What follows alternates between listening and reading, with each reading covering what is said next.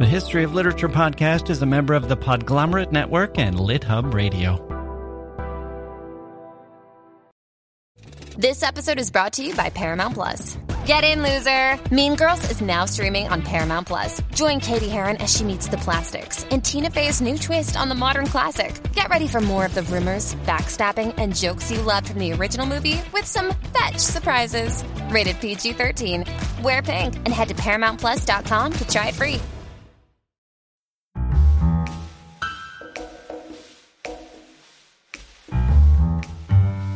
I always used to say to my sources, I say, look, think of me as a murder weapon that has no fingerprints. I would say, if you want to settle a score, if you want to put the knife in someone's back, as long as what Right. you're telling me checks out, I'm Yeah. happy to be your murder weapon.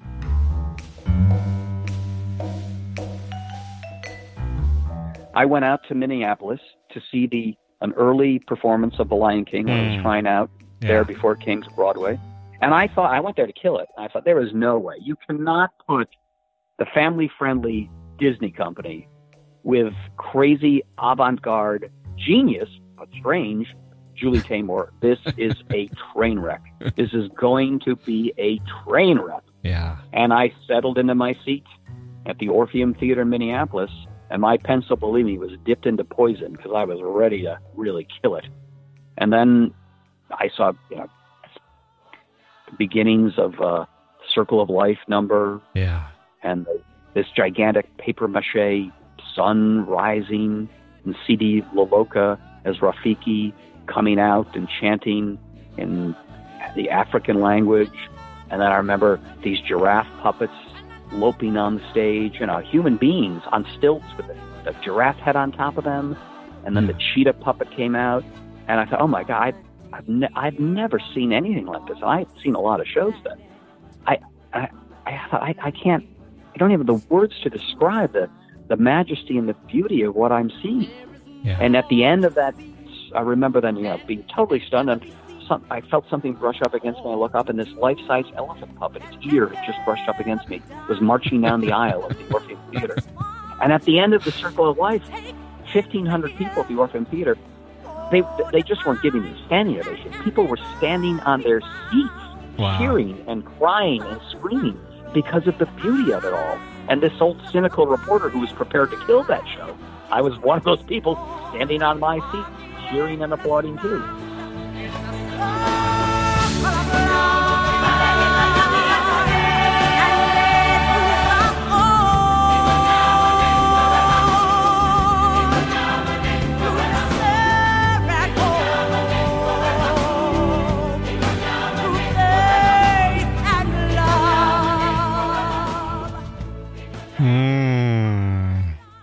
Michael Riedel, one of the poisoned pens of Broadway, or sharpened pens, anyway. A guy who writes about Broadway and who takes no prisoners, and yet still has the power to be swept away, as he was in that anecdote, seeing The Lion King for the first time.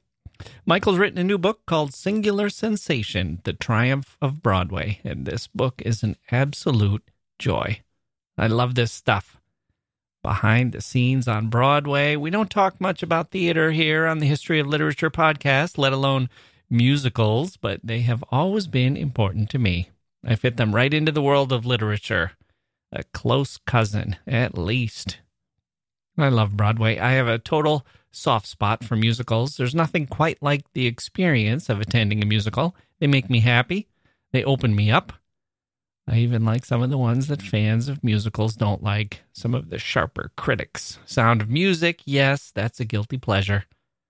Saccharine as it may be. My big sister was in it when she was six, playing Gretel at the high school production of The Sound of Music, and I went to all the rehearsals and the performances. I was only four, and I learned all the lines and all the songs, and what can I say? It feels like it's in my DNA at this point. 16 going on 17? Are you kidding me? Yes, please. Edelweiss, where Christopher Plummer's voice cracks, I'm a puddle. How do you solve a problem like Jacke Wilson? Somewhere someone is singing that now. Maybe it's you. I don't know why I said that. I doubt it's you. You recognize the problem, but nobody sings about solving it. this problem of Jacke Wilson. If you have such a song in mind, let me know. Maybe that would boost my spirits. Would you be glad to know that a bunch of nuns were singing How Do You Solve a Problem like Maria? I mean, if you were Maria, would you be honored, flattered by those lyrics? A flibberty gibbet, a will of the wisp, a clown. Not exactly flattering, is it? For poor Maria, but there are nuns who stick up for her in that song. It's so beautiful how they chime in. Oh my goodness. I could do this all day. She's a darling. She's a demon. She's a lamb. Oh, that gets me. She's a headache. She's an angel. She's a girl. That seems so profound somehow. At least full of genuine sentiment. I hate her. Well, I love her.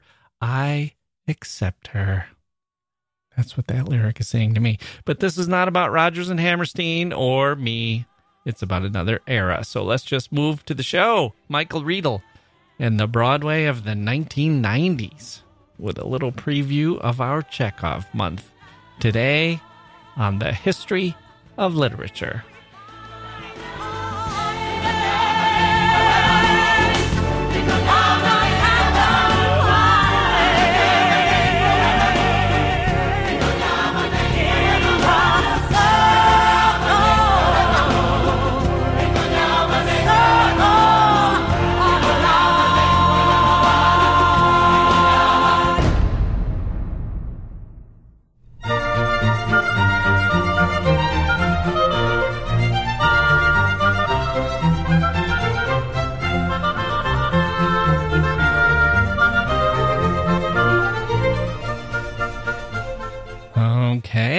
Go. Let's get right to it. I'm Jacke Wilson. Welcome to the podcast. A lot to cover today, starting with a listener email. We have a correction to make. This is from Francesca, who we heard from on Monday. After I recorded that episode, I responded to Francesca and she sent me an email, so I realized I had some correcting to do. Let's hear it. Subject The Lady with a Dog. Dear Jacke, I was surprised I was sorry, I was a surprised and very happy fangirl when your email arrived. I've been spending Thanksgiving week in Connecticut with my husband, and we've been listening to one or two of your episodes nearly every day. I have to clarify my part in the Borges book and the others in that series. Although I have designed both jackets and covers, my 40 plus year career, most of it spent at Viking, was as a book designer. That's designing the actual book, choosing the typeface, figuring out how long the book will be, arranging the title page and other display type, laying out the art, if any, etc. You'll see my design credit on lots of copyright pages. I'm joyfully retired now, but it was a satisfying and mostly fun job. I love when you read from the work of the author you're discussing. Your excerpt from The Brothers Karamazov, in which Father Zosima consoles the bereaved mother, had me in tears. Onward and upward. Very best wishes to you for the holidays, the new year, and the new administration in D.C. Francesca. P.S. Watch The Lady with the Dog. Okay. Well, thank you for that clarification, Francesca. I was praising Francesca for the Borges cover, but it turns out that that had been designed by some other saint, some genius saint. I have enjoyed many Viking books, though. They're up there with Penguin for me, and I've enjoyed many different versions of Borges for that matter. So I probably have appreciated Francesca's work in the past, designing the books, the typeface, the length, the arrangement, the layout. All of that has given me such joy over the years. It's like holding a little artwork in my hand. I have thousands of these little masterpieces on my shelves. We think about the writer.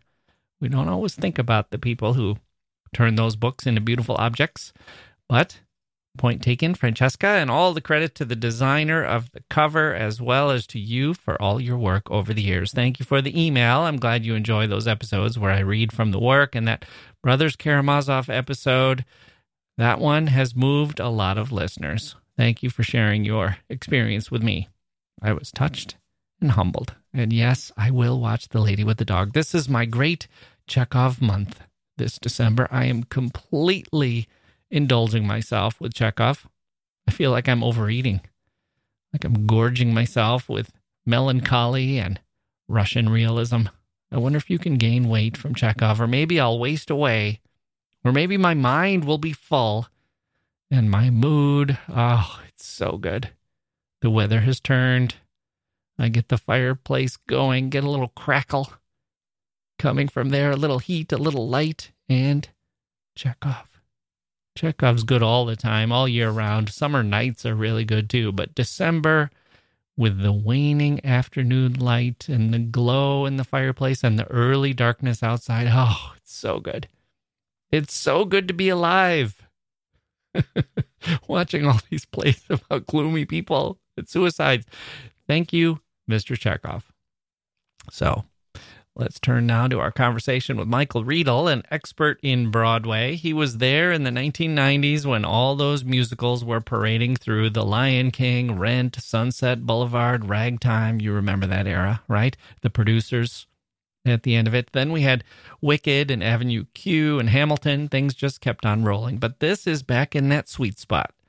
After Cats and Phantom and Les Mis, when the world had their eyes on London and New York, especially New York, turning to New York, waiting to see what would happen next. And I have a question for Michael, which you'll hear.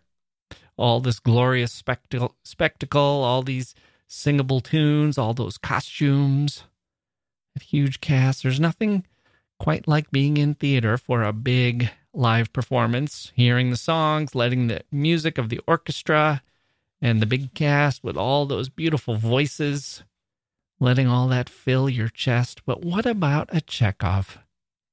Can we expect to see the next Chekhov? A drama? A drama for grown ups, spoken word only? Would there be a room for a Chekhov on Broadway, or do the economics rule out such a possibility? Are the audiences there? And we're talking about pre and post pandemic. We'll get into that with Michael as well. He has some ideas about what's going to happen once this quarantine is over. But most of the conversation is about the glorious era of big Broadway musicals, the 1990s. Michael Riedel and the Triumph of Broadway after this.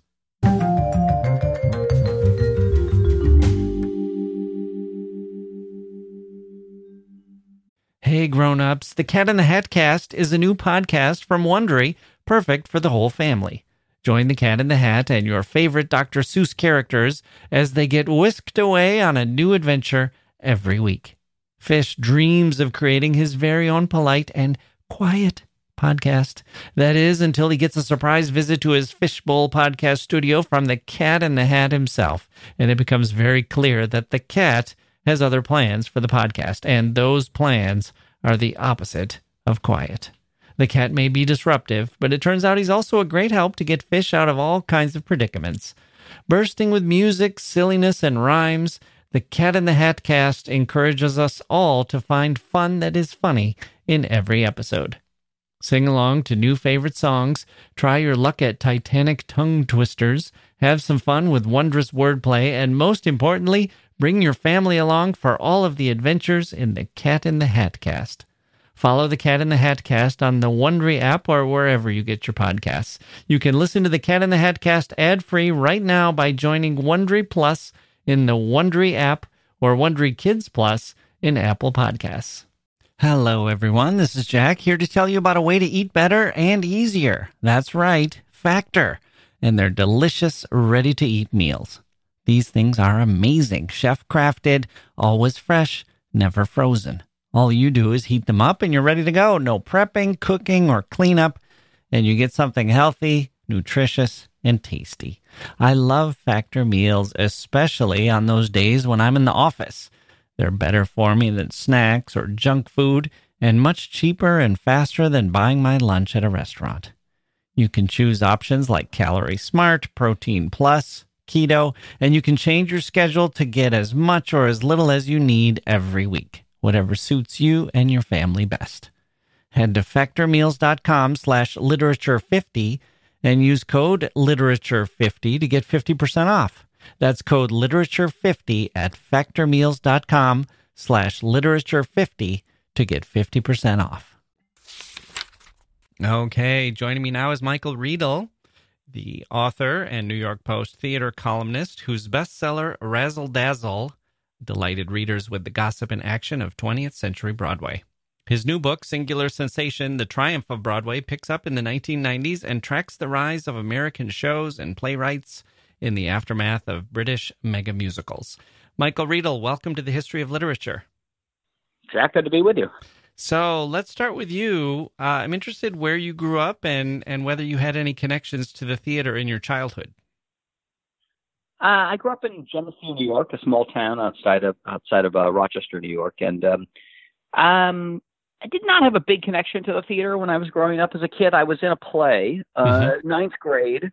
I was in the Diary of Anne Frank, mm. and it was a it was a kind of a I must say a seminal production because it was the only you know maybe the only production of the Diary of Anne Frank that was the old Christian production of Anne Frank because there was there was well there was only one Jewish family in my town that I grew up in. It was a pretty rural place called uh, they were the Levins, and everyone always said, "Oh, you know the Levins, the Jewish family."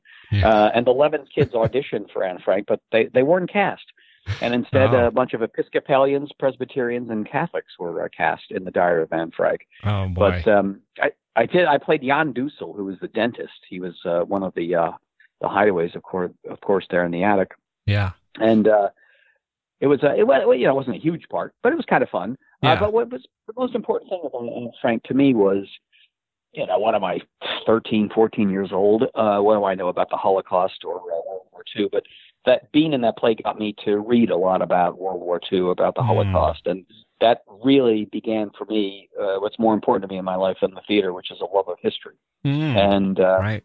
I just I started to learn about uh, you know World War II and then Churchill and Roosevelt and Hitler and the Holocaust and Stalin and Russia and all this stuff and you know so I wound up going to Columbia University in New York uh, as a history major mm-hmm.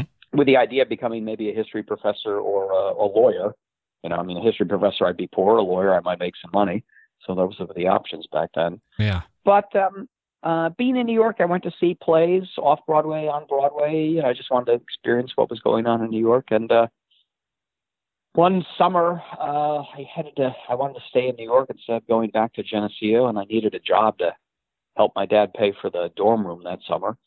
And there was a at the career services uh, office. They had a posting for an intern wanted for Broadway producer Elizabeth McCann's office. Mm. So right. I applied for that, and uh, um, I got the job with Liz McCann, who to this day remains a friend of mine. She's 87, 88 now, I think. Mm-hmm. And she was crusty and funny. And I remember my first inter- my first day, my my first interview with her.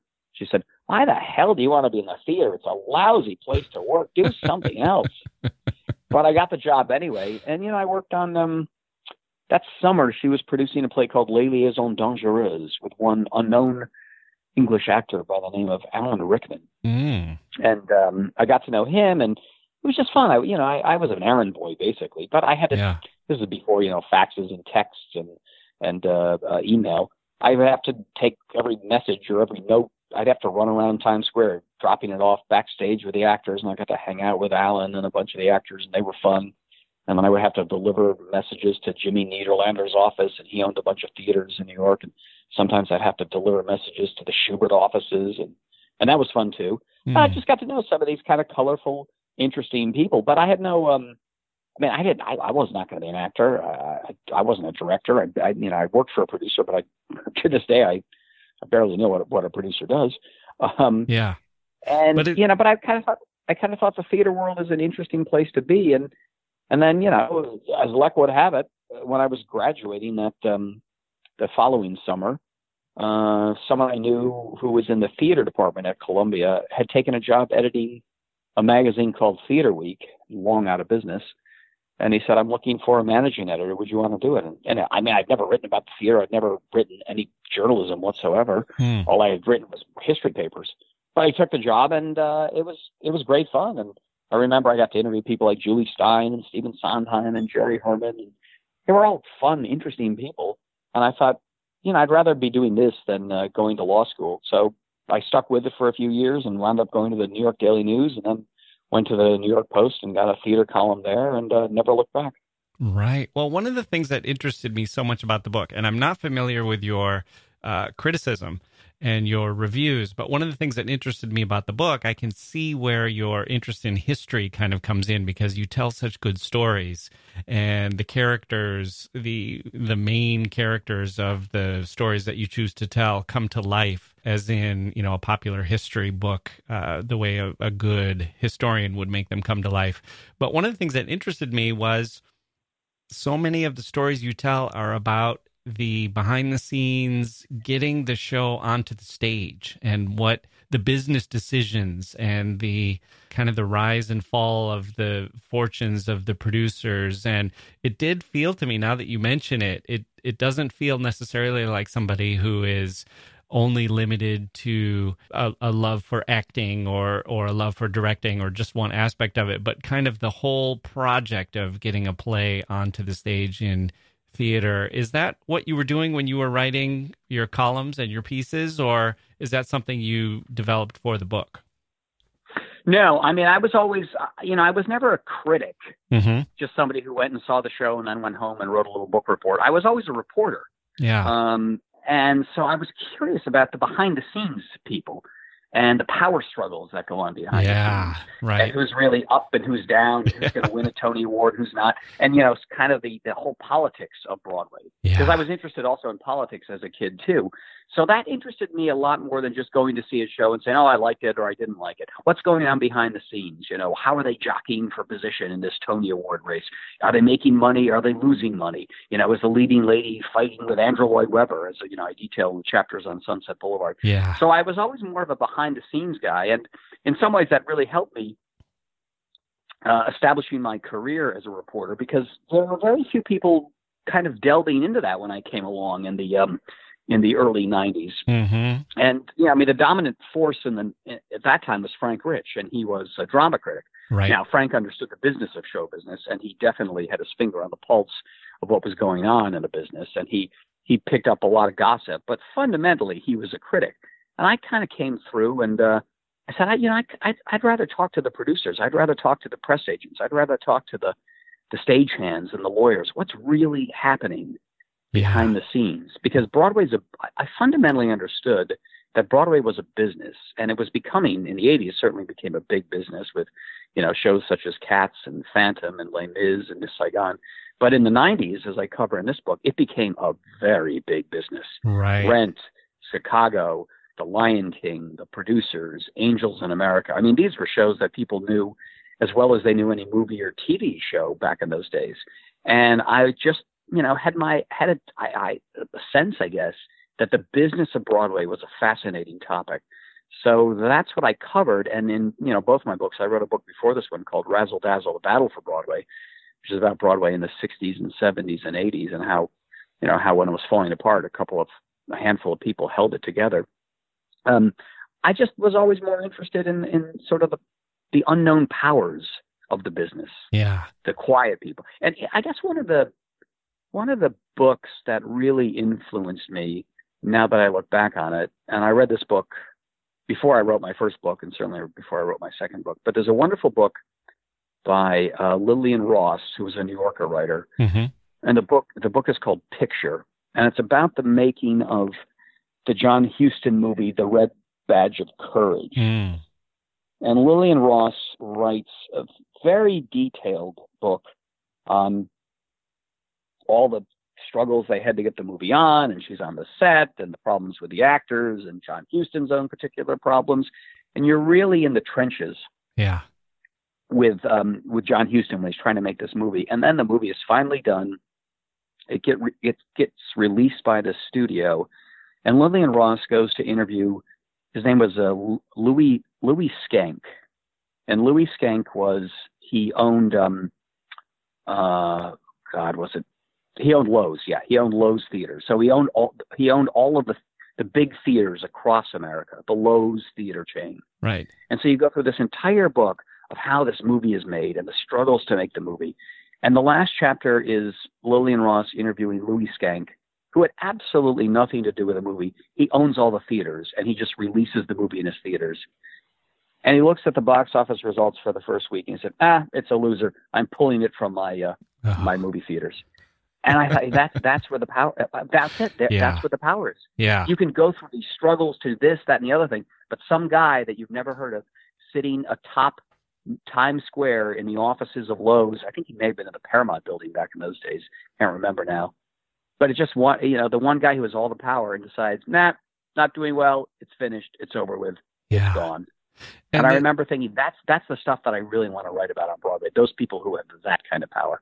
Well, it seems like in this era, that's kind of what Broadway is like. And I was struck by, you know, coming into the book cold, thinking, oh, a book about theater. Maybe you'll read, maybe I'll read about someone whose love for Shakespeare takes them on this journey and they figure out a way to mount this production and then they win some awards or but this is like it's it's more like executives from Disney deciding to to swing for the fences and figure out what properties they have that could be turned into a smash hit musical and and people keep betting their their careers basically on on big budget spectacles and uh you know trying to get the biggest stars and uh, and then you know having potentially career-ending disasters if things don't go well. It it really feels uh, more like Hollywood than one might expect a a book about, say, regional theater to be.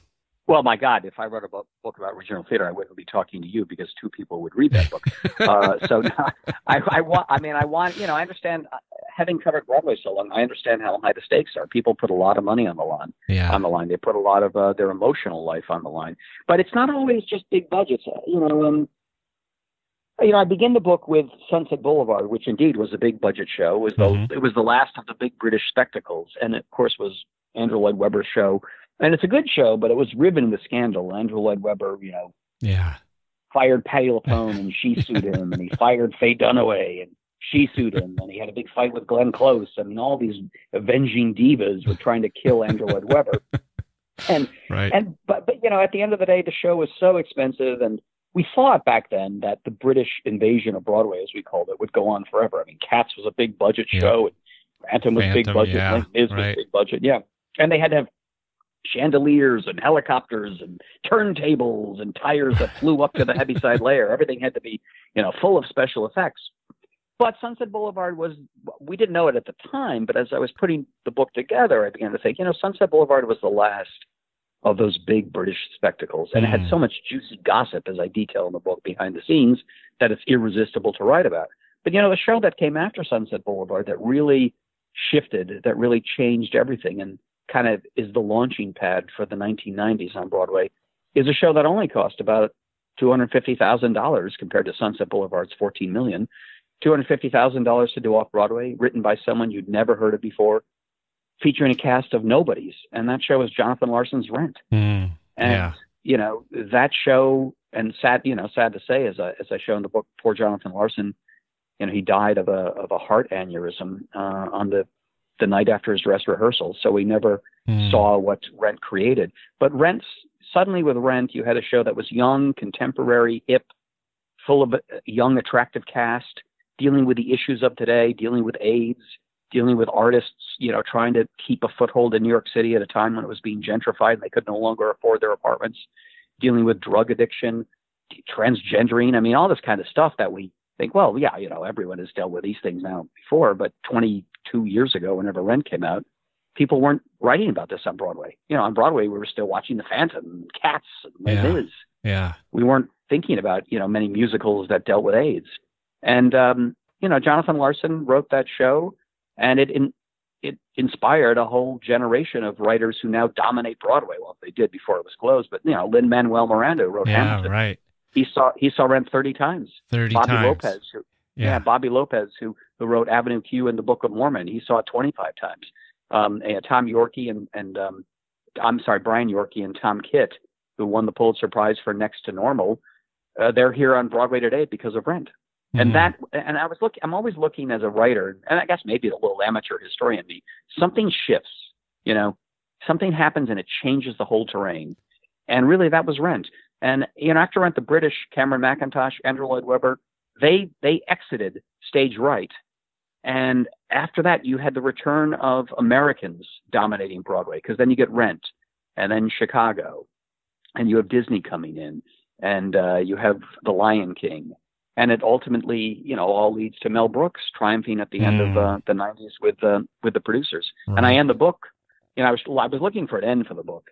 That was the hardest thing because I can't really start writing until I figure out where the book's going to end. And my initial plan was, well, okay, I'll take it through the '90s. So my first book ended at the end of the '80s. I can do the '90s, I can do the 2000s, and I can go up to Hamilton. But as I began to re- report the book, because I Mm. interviewed you know 150 people for the book, Yeah. I thought, my God, if I have to write all the way up to Hamilton, this book is going to be longer than you know Robert Right. Caro's The Power Broker, and that's 1,200 pages, and I don't have it in me to write a 1,200 page book. So I That'll thought, be the next volume, uh, maybe. well, yeah, well, I thought I got to end this book somewhere. I, I I knew I could do the 90s because I lived through it. I saw all the shows, and I you know I did see the Americans reclaim Broadway. I saw the importance of Angels in America Mhm. the return of Edward Albee, as I document in the book, and um, I, I, my idea was clear, which was that you know in the '90s Broadway really became once again, as it had not been since the '40s and the '50s, part of mainstream American popular culture. Because Mhm. shows like Rent and The Lion King in Chicago, they were as well known as any movie or TV show of the era. Everybody knew those shows, those titles when they opened. Yeah. And I thought, okay, that's a that's a good decade, but how do I end it? And you know, I ended it because one day I, as I was, you know, mapping the book out in my mind, I was I looked outside of my window. I looked down here in the West Village in New York. I looked outside of the window one day. Uh, now I just see, you know, fancy apartment buildings that have sprung up in my neighborhood in the last uh, 15 years. But I moved them to, to, into my apartment in '96, and I woke up one morning. I looked out, and I I always had a clear on view every morning of the World Trade Center. Mm. And one morning I woke up and I saw this big black gash in the north tower of the World, World Trade Center with smoke coming out. And that was a very weird sight to see, I got to tell you. Yeah. And um, and then I saw the second plane hit the World Trade Center and I watched the buildings fall. And I remember that morning I called my friend Jerry Schoenfeld, who was running the Shubert organization. And I said, Jerry, what's going on? I said, Michael, we don't know. He said, we've been told that there are bombs in Times Square and, you know, we're not, we're closing all the shows tonight and we don't know what's going to happen. And then, you know, it was Rudy Giuliani, when he was saying, uh, as the mayor of New York, who, and I did interview him for this book. It was Rudy Giuliani who that night, September 11th, uh, told me that, uh, he said, I, I had to get some sleep. I had to go home because I knew I had another horrific day to deal with. And I thought if I just get one hour of sleep, I can, you know, just get, try to get through everything here. Couldn't sleep. And he happened to be reading a biography of Winston Churchill. And um, he turned to the chapter on w- when London was being bombed by the Nazis.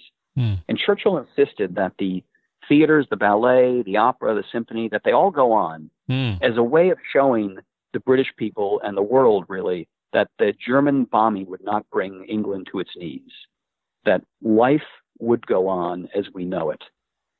And Rudy thought, you know what? I need to show the world that New York will not be brought to its knees by terrorism. Yeah. And what's the what is the one emblem that New York has? Yes, we have the Statue of Liberty and the Empire State Building, but the other thing that New York has that no other city in the world has is Broadway. Right. And Rudy thought, if I get the lights of Broadway lit as soon as possible, that is a big symbol that New York is not broken and it's open for business and come and support us.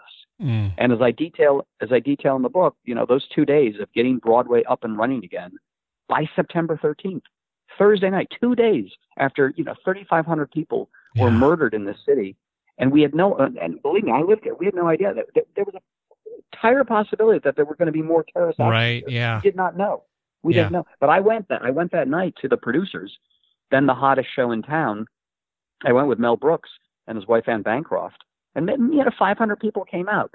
You know that show was sold out. You couldn't get a ticket, but you know on September 13th, 2001, there weren't a whole bunch of people rushing to see a Broadway show, but 500 people came. They came, and Matthew Broderick and Nathan Lane uh, at the curtain call, they led 500 people in tears singing "God Bless America." And I Mhm. remember, I remember, you know, in the apartment looking, thinking that September 11th, I thought, that is how I end a book, and I show how Broadway came back after what was the most horrific and unexpected attack on American soil, Yeah. and Broadway rallied.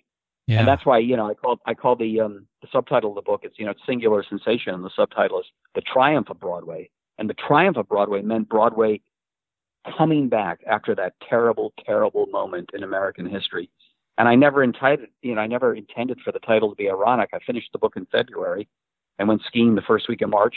And I got back from the trip and um, Broadway shut down, and it's still shut down now. So right, Giuliani. It, it is a little weird to think of him now because he's so prominent in what's going on in, in the country, and he's got such a different persona. And I don't know exactly what's happening with him, but he was also there at the beginning of the '90s and kind of in the the I guess the resurrection, you might say, of Times Square or the conversion of Times Square to be a more family friendly place, which. Uh, was controversial. I mean, a lot of people thought it was eliminating some character or Disneyfying Times Square, but it had a huge impact on Broadway, right?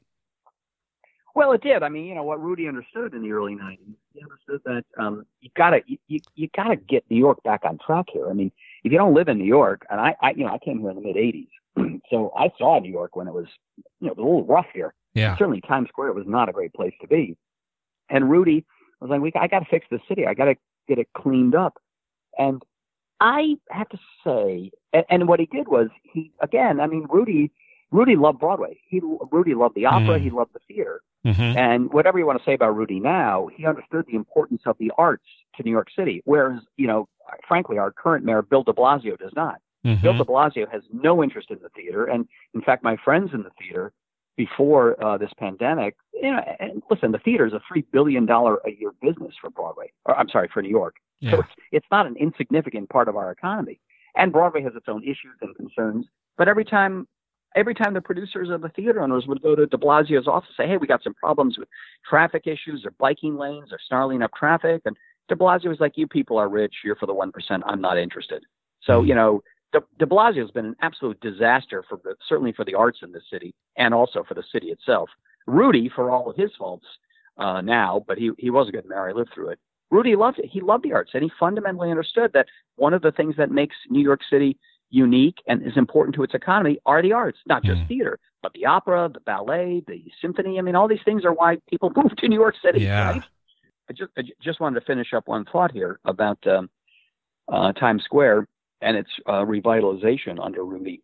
As you said, you know, people thought it was Disneyfication and this, then the other thing. But I had that sense too.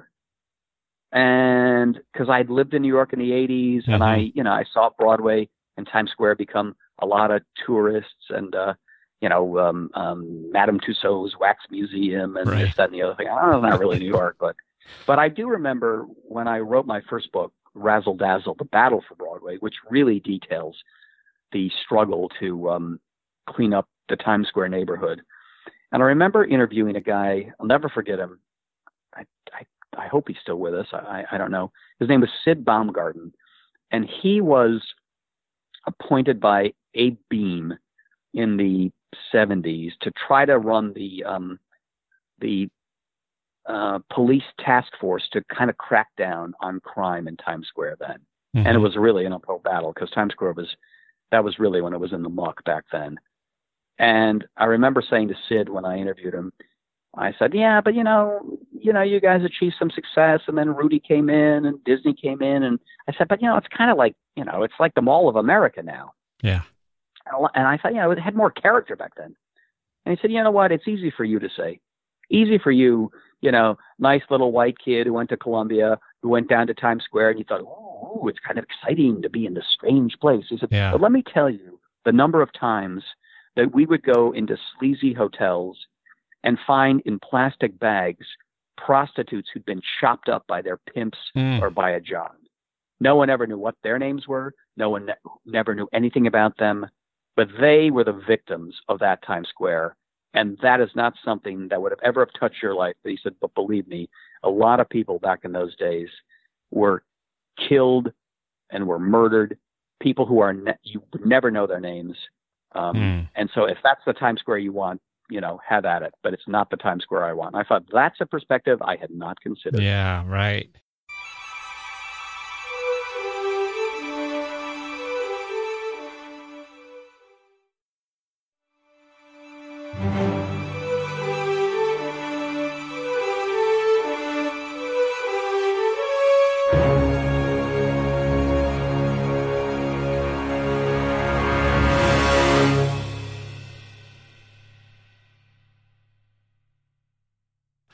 How important was Rosie O'Donnell in the Broadway scene of the 1990s? Very important. I mean, Yeah. Rosie was to Broadway in the 90s what Ed Sullivan was to Broadway Right. in the 50s yeah. and 60s. Right. because Ed Sullivan used to put all the Broadway shows on on Yeah. the show, you know, Yeah. and everybody watched the show. And Rosie had that talk show in the '90s where eight million people tuned in every morning Yeah. to watch the Rosie O'Donnell and show. she And- loved Broadway. Loved it, Yeah. loved it. You know, she would go to the theater every night, and that morning she'd hold the playbill on her desk and say, "I saw this show last night. You got to see it. It's great. You have the actors on." She also did, and this was kind of key. She had the performances on, so she would say, Mm. "And now from Titanic, we have the opening number." Yep. Now, back in those days, before Rosie, the only time you ever really saw numbers from Broadway shows was once a year on the Tony Awards. Right. That was it. But she was putting these numbers from musicals, from The Lion King, from Titanic, from Chicago, from Rent. She was putting them on her show Yeah. every morning. Eight million people tuned in. And again, she was part of the reason why in the 90s, Broadway was part of, again, part of the mainstream of American popular culture. When eight million people every morning hear Rosie O'Donnell say, You've got to see the show. And by the way, you have to eat at Joe Allen, where I ate last night. I mean, Yeah. I remember talking to Joe Allen, who owns the, the restaurant named after him. And he said Rosie was the best thing for me. He said suddenly, you know, I was a he said I was a New York restaurant. I was a theater district guy. Only theater people came. Rosie's show starts, and all of a sudden these people from all over the country, we have to eat here because Rosie told us to eat here. Yeah. We just saw the show because Rosie told us to see it. And you know, she became more powerful, in fact, than the drama critics, the drama critics circle. Right. You know, they they they gave a mixed review to a show that I write about in, in Singular Sensation, a wonderful show that I love called Titanic, written by Maury Yeston and Peter Stone. And Titanic had a lot of problems in previews. And I went to the opening night and I thought it was terrific. But my friends at the Drama Critics Circle, they they all gave it, you know, pans to mixed reviews. But Rosie saw and loved it, and she talked it up on her show, and uh, it, she beat back the critics. Everybody went to see Titanic because of Rosie. Right. And the clientele sort of shifted from, you know, maybe New Yorkers who lived on the Upper East Side or commuters from Connecticut who would come in for a show and became nationalized and it became uh, something tourists wanted to see. They knew the names of the shows, they had seen the numbers on Rosie's show, and they were looking to have a vacation in New York with their family, and they would include a trip to the Lion King as part of the part of the vacation. Yeah, uh, but but I, you know, I think in the, in the '90s though things changed in the 2000s.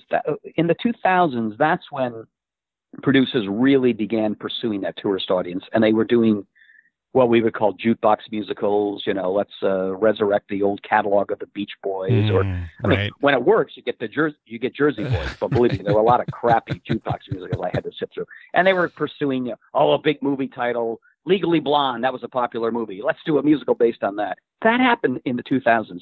The shows that I write about in the 90s, all of these shows that are now famous, I tell you, and I, I really try to get at this in the book because you and I know Rent's a hit and Chicago's a hit and The Lion King's a hit. But trust me, the people who put those shows together, they did not know Mm, if those shows were going to be hits or flops. And Yeah. they took enormous risks, Yeah. enormous risks. and they're expensive. We think, oh, big cast. well, well, yeah. right, well, yeah. But, but, you know, if you think about The Lion King, so you got Disney, family friendly company. They did Beauty and the Beast. That was their first show on Broadway, 1994, I think it opened. And I, you know, I didn't care for it. And most of the theater people thought, oh my God, theme park shows, here we go. Hey, This is not what we want Broadway to be. But, you know, somehow Michael Eisner instinctively, he was then running Disney, when they had the idea, let's do for our next show, and Beauty and the Beast, you know, critics didn't like it, but it was enormously success, successful finance, financially. So uh, Michael said, well, let's do another show. And they said, well, let's do The Lion King. But he knew instinctively if we do another kind of show in the model of the fashion of Beauty and the Beast, they're going to kill us again. The theater people, the snobs, as he would call them, are going to, you know, they're going to deny us a Tony Award. They're going to give us bad reviews and they're Yeah. going to look down their nose at us. So he said, let's do something different.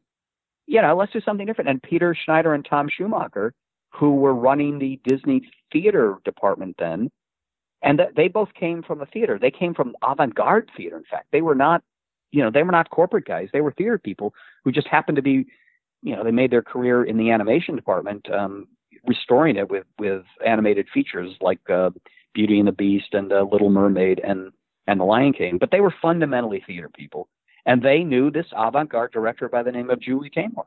Mm. And when they were trying to think, well, how do we do something that's different from Beauty and the Beast? And they said, well, let's check in with our pal Julie Taymor. And I, I mean, I knew Julie then, but Julie did weird stuff. I mean, she was not a commercial person at all. She was doing, you know, I remember seeing Juan Darién, a carnival mass at Lincoln Center. It was two and a half hours without an intermission. And, you know, a, a woman breastfeeding a lion cub puppet. It was interesting, but it was weird. and they hired her. And I remember, and, you know, one of the great moments in my life in the theater, and I detail this in the book, I went out to Minneapolis to see the an early performance of The Lion King when it Mm. was trying out Yeah. there before it came to Broadway.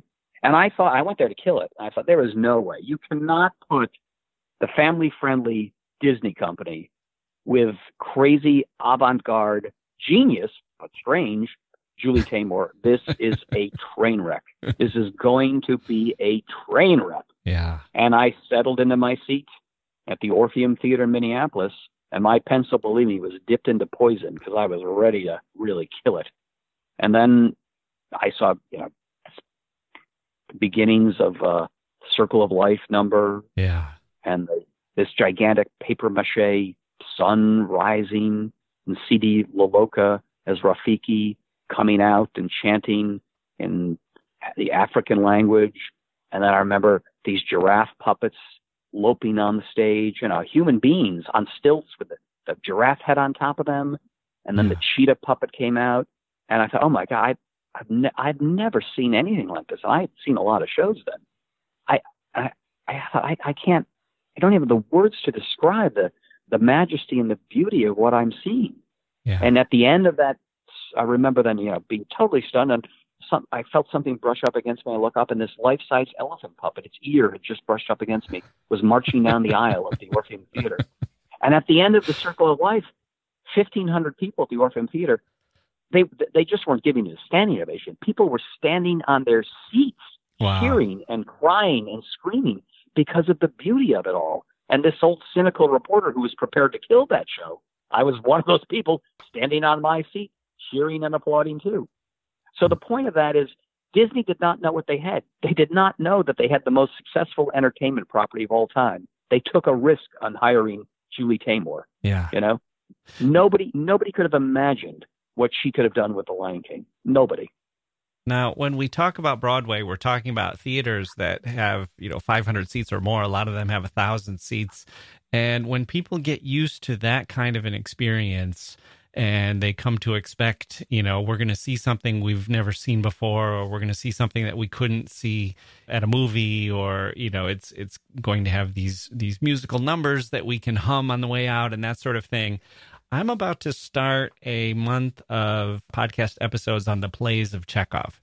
And I'm curious as to, I mean, with a couple of exceptions, uh, you talk about Angels in America in the 90s, and you talk about uh, August Wilson's plays, which seemed like they were sort of a, a labor of love or a, a, a break even or even lose a little money, but win some some prestige awards and, and that kind of thing.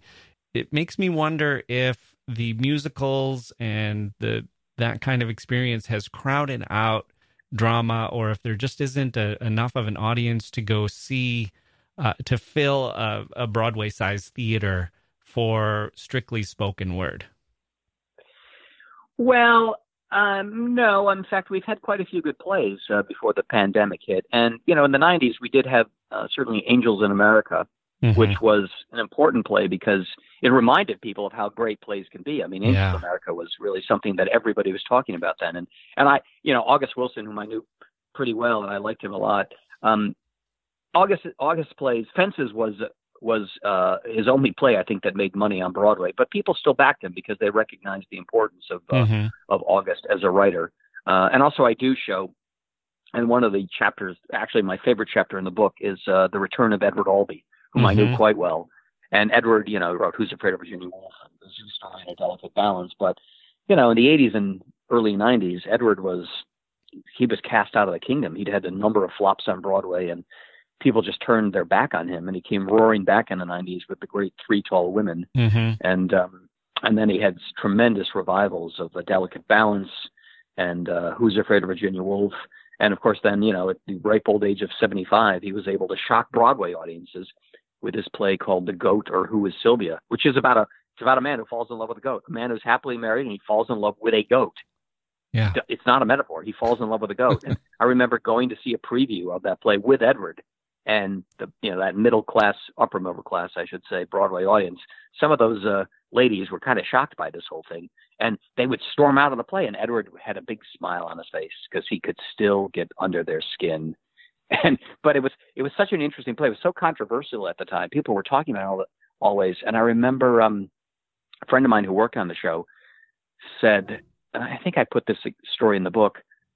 A friend was leaving the theater one night, and he saw these two upper middle class, Upper East Side ladies who were who just seen the play The Goat, and they were trying to make sense of it. And they were looking at a policeman on a mounted horse in Times Square, and one woman said to the other, she said, "Do you find that horse attractive?" that's how that's opening their minds. That's how Albee got to those people. Um, right. So no, so, and the other thing too that happened in the '90s, and I also I have a chapter on this in the book. Um, they figured out this formula to make yeah, plays work, right. and that was you, you need stars. Okay, Right. you gotta. It's you know if you have a big big musical that's popular, you can sell tickets to that. But how do you sell? How do you sell a play? Well, you need a star. And in the '90s, they figured out this formula where you could get big stars to come to do a play, mainly written by David Hare, the, the great British playwright, Mhm. because most of these plays in the 90s were written by David. And you can put a big star into it. And the formula, the financial, the financial formula is, okay, everybody's going to take only a little bit of money up front, but everybody will be cut in on the profits at the end of the run. Mhm. So you could get Liam Neeson in the Judas Kiss play Yeah. about Oscar Wilde. You could get Nicole Kidman in the Blue Room, which was David's adaptation of of uh, Schnitzler's Schnitzler's play La Ronde, right. and you could get Judi Dench in his, David's play Amy's View. yeah. And these actors would do it for about 14 weeks, and then make maybe 1,300, 1,400 bucks a week, which is nothing for you know Nicole Kidman, right. And Denzel Judi Dench in the Washington. And, yeah. Yeah. Denzel, yeah. But at the end of it, you're going to get 12% of the profits. Hmm. And those plays were so popular, and within 14 weeks, you know, they would gross 15, 20 million dollars, and you know, you get 11% of that. That's pretty good. That's pretty good paycheck for three months worth of work. right. So they, so they figured that out. does that business model so let's talk about the current uh, state of things we've had this pandemic and and this hiatus did that business model basically continue up to the point of the pandemic where a star could come in and, and you could have a, a serious play on broadway and fill seats with you know a, a denzel washington or a julia roberts type Yeah, I mean, certainly. You know, we had you know Daniel Craig and his wife Right. did um, Betrayal on Broadway. Um, You Yeah. know, Jeremy Piven did uh, Speed the Plow. Um, of course, he left it because he, you know, he, cl- he claimed he got uh, mercury poisoning because he was eating too much sushi. And I remember uh, David Mamet saying to me, "Well, I wish Jeremy good luck in his new career as a thermometer." Um, yeah, you know, the thing is, you you do need, yeah, you need stars for plays, but there were plays without stars. There was a wonderful play a few years ago on Broadway called uh, called The Humans that had Mm. no star, and great play. And then, yeah, my book ends. My book ends in you know 2001, so I don't cover the plays that came along in the 2000s. But you did have a play like Doubt with Cherry Jones, who was not a Mhm. big star back then, but that was tremendous. That was successful on Broadway. You had um, Mary Louise Parker in Proof. That was a great play. So plays were by no means uh, scarce in the 2000s, and I really do think it was something like Angels in America, which reminded people of how great plays can be, uh, that kept the play going on Broadway. As for Chekhov, um, I, as much as I love Chekhov, I think he's a bit tricky to put on Broadway. Um, Three Sisters, The Cherry Orchard, Uncle Vanya, Ivanov, um, great, great plays. But I would imagine the Seagull. I would imagine that um, the way you get Chekhov to Broadway is you would first open it at one of the nonprofit theaters, Hmm. Manhattan Theater Club or the Mhm. Roundabout, and they're on Broadway. I mean, they're technically they, they are Broadway houses, not technically they are. Yeah. I would run a play there, and I would I would try to put some name actors into it. You know, Right. Chekhov is a little uh, little well, but you know, when you think about it, before the pandemic, when Broadway was pretty much being uh, the engine was tourism, and you really wanted to get uh, all those millions of people who are coming to New York, um, probably tough to get a bunch of people from uh, Argentina in to see uh, Chekhov play. Uh, they probably want to come to New York and have fun, and they want to go see uh, a big Broadway show, a Mhm. spectacular musical, or something like that. But when Broadway comes back after we finally have a vaccine and this whole thing is behind us, it's going to be dependent on New Yorkers, not tourists. It's going to take tourists a long time to come back to New York. And if you want to reach New Yorkers, uh, yeah, I would do. uh, If you could do a great production of the Cherry Orchard with some first-rate actors, you could probably at a reasonable price. That's the other thing that's going to change. Mm. They're not going to be able to reopen Broadway and say, "Hey, by the way, we're open for business, and you got to pay nine hundred dollars to see Hamilton." That's not going to happen. Broadway has to fundamentally restructure its financial model so that when it reopens, it can entice New Yorkers back by saying, "Okay, the tickets are 150 bucks." Mm. and we're going to do a great production of The Seagull with some terrific New York actors that you all know. So come back, come back. Right. And and is the reason why New Yorkers won't pay is you're trying to get New Yorkers to come multiple times in a year rather than uh, they'll shell out anything because it's the trip of their lifetime if they're coming from say Kansas Well, or Minnesota. yeah, or yeah, but even if right, but even if you were a New Yorker and you're going to say, okay, geez, I want to, I want to take my kids. Yeah. They want to see Hamilton, and it's going to cost 800 bucks a ticket. Ugh. So a family of four, it's going to cost me almost four thousand dollars to go to Broadway. If you're a New Yorker, you can say, well, that's it for the year. That was Right. the one big expense we had. We're not going back for a while. Yeah.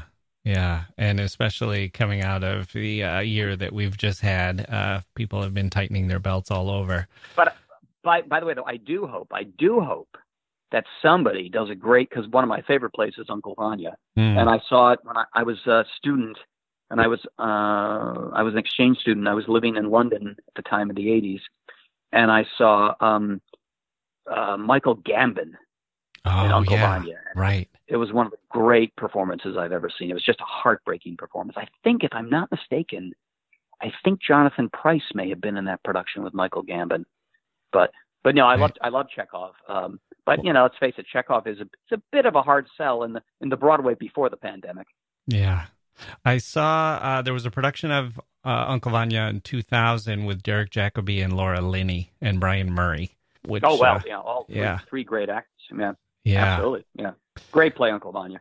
yeah. Great play. Okay, so I have one more question about your method, uh, and then I have Yeah. a surprise bonus question. So okay. I was reading an article by Joe Westerfield of Newsweek, and he said about you, he is a great teller of tales, even if some people don't like the tales he tells. And Riedel has always had some low sources in high places who can be counted on to add some spice to the stories. And I'm wondering, what do you think he means by low sources? Is this are you talking to limo drivers and and uh, people who are flies on the wall that are able to to give you the dirt, or does he mean that you talk to people who don't mind being scurrilous and and uh, you know telling tales out of school and that kind of thing? Uh, yeah, I think he means that I don't mind talking to people who uh, don't mind telling tales out Yeah. of school. But um, but frankly, I mean that's that's what every reporter does. Right? You know, yeah. I mean, reporters are we don't have the stories. We don't we don't get the scoop without people telling us things they shouldn't be telling us. And you have to be aware everybody who tells you something they shouldn't be telling you has an agenda. yeah. right? Yeah. But if you've been knocking around as long as I have, you understand and you know what the agenda is and you know why they're telling you what they shouldn't be telling you. But as a reporter, as long as what they're telling you checks out, you know, I don't really care what the agenda is. If it's true and if it's juicy, I'm going to use it. Yeah. Now, when you're writing a book, I guess it's your people want to talk because they want to get their side of the story into history and and preserve it and that kind of thing. Maybe settle some old scores. But when you're actually doing your reporting, when the the plays are in pre-production and and haven't yet come out and are being cast or are being funded or that kind of thing, I'm wondering if people, if you ever get pulled into the story, if people are using you as kind of a go-between or to find out. Uh, intel on what other people are thinking or doing or did you ever find yourself in kind of a, a position where you you had information that you thought would be helpful to the people you were interviewing Oh, I mean, being manipulated all the time. yeah Every reporter being manipulated. You know, it's not, right. you know, you can't have these illusions that, oh, we're fearless crusaders seeking out the truth and we just pick up the phone and we say, we demand to know the truth. You know, no, no nobody nobody is under any obligation to talk to a reporter. In fact, if uh, you know if a reporter calls you, I wouldn't take the call, frankly. Yeah. Um, but uh, you're being used, but you're using them, and it it becomes a kind of fun. It becomes a kind of fun game that you're all playing. Yeah. I know what you're using me for. You know what I'm using you for. And we can all come to an arrangement so that we can all get out of this column or this book or this chapter what we want. I can get my juicy story. You can get something out there that I always used to say to my sources, I say, look, think of me as a murder weapon that has no fingerprints.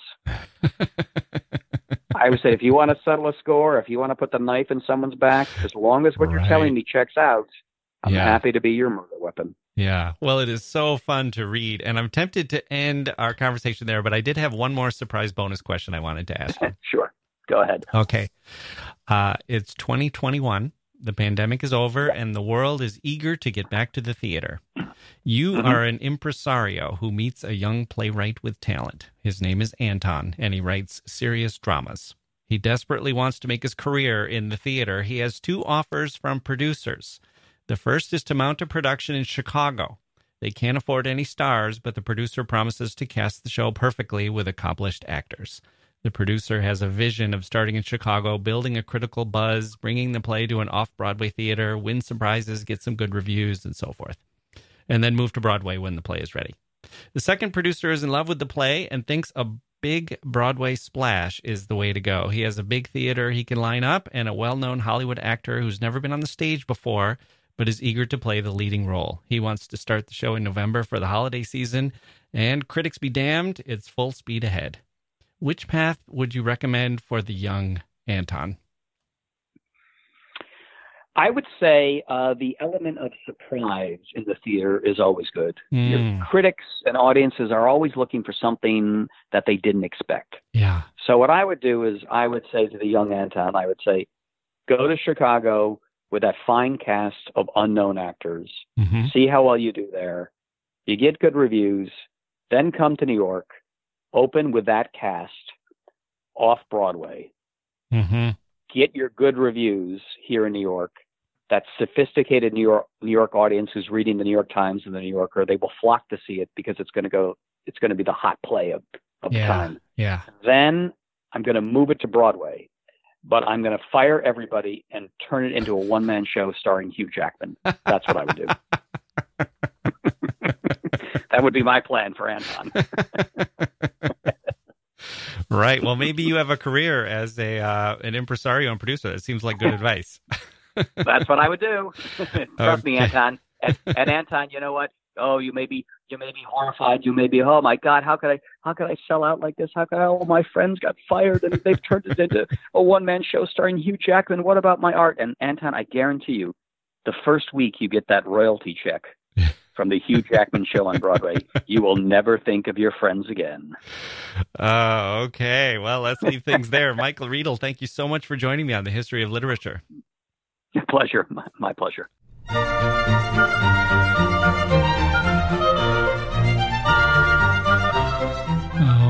Okay, there we go. My thanks to Michael Riedel for stopping by. What a great storyteller. I'm telling you, people, if you're like me and you like those books about behind the scenes Hollywood, or in this case, Broadway, you will love this book. It's a treat.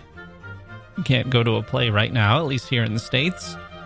But this book will take you there for a little while. The personalities clashing, the artistic struggles, the money, the fraudsters and con artists, the true geniuses, the successes and failures, and the ultimate triumph. Great stuff. It's Singular Sensation The Triumph of Broadway by Michael Riedel. We are teamed up with the Podglomerate. That's www.thepodglomerate.com and LitHub Radio. Find us on Facebook and Twitter and Instagram and the web at historyofliterature.com. If you'd like to support the show, you can find us at patreon.com slash literature, or you can pick up a little something something over there on historyofliterature.com slash shop. By something something, I mean a mug or a tote bag. That's it. Those are the two somethings. oh, and there's virtual coffee, which is essentially a $5 donation to me for the holidays. I might put a little something something into my coffee in honor of the holidays, some holiday cheer for your humble little podcaster. I'm Jacke Wilson. Thank you for listening, and we'll see you next time.